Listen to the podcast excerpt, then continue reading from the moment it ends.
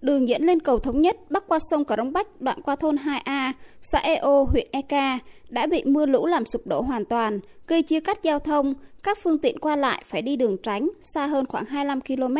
ảnh hưởng không nhỏ tới việc đi lại của người dân. Ông Nguyễn Đình Luận, người dân thường xuyên qua lại khu vực này nói. Con đường này là thành là một con đường của huyện Eka, thì dân hai bên đều giao thương đi lại. Tôi ở ngoài này thì cũng phải đi làm ở trong này nương rẫy rồi là mùa này là mùa thu trái cây mà có những mưa cầu ngập rối cầu rồi là có những dân nhiều khó khăn không chỉ tại xã EO mà nhiều nơi khác của huyện Eka cũng bị thiệt hại nặng do mưa lớn kéo dài nhiều ngày. Từ trưa ngày 1 tháng 12, lượng mưa đã giảm, nước lũ bắt đầu rút. Chính quyền các địa phương đã huy động lực lượng tại chỗ cùng nhân dân khắc phục hậu quả mưa lũ, sớm ổn định đời sống và sinh hoạt sản xuất của nhân dân. Ông Lê Đình Chiến, Phó Chủ tịch Ủy ban Nhân dân huyện Eka, tỉnh Đắk Lắk cho biết.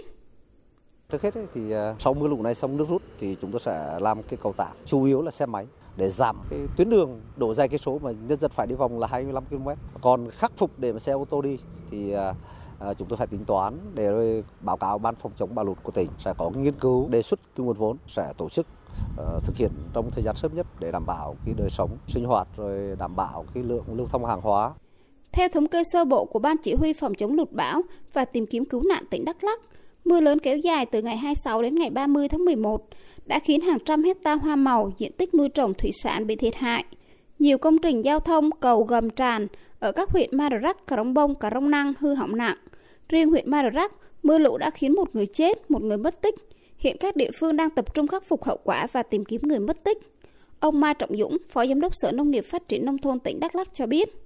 các địa phương đang tổng hợp tình hình à, ngập lụt thiệt hại do thiên tai. Trên cơ sở đó thì các địa phương ờ, sẽ trích, hỗ trợ bằng ngân sách dự phòng từ xã đến huyện đến tỉnh. Thì nếu mà các xã được các huyện ờ, tập hợp mà vượt cái nhu cầu hỗ trợ thì sẽ báo cáo đến tỉnh. Và chúng tôi sẽ, cơ quan thường trực sẽ báo cáo ờ, ủy ban tỉnh để hỗ trợ cho các địa phương.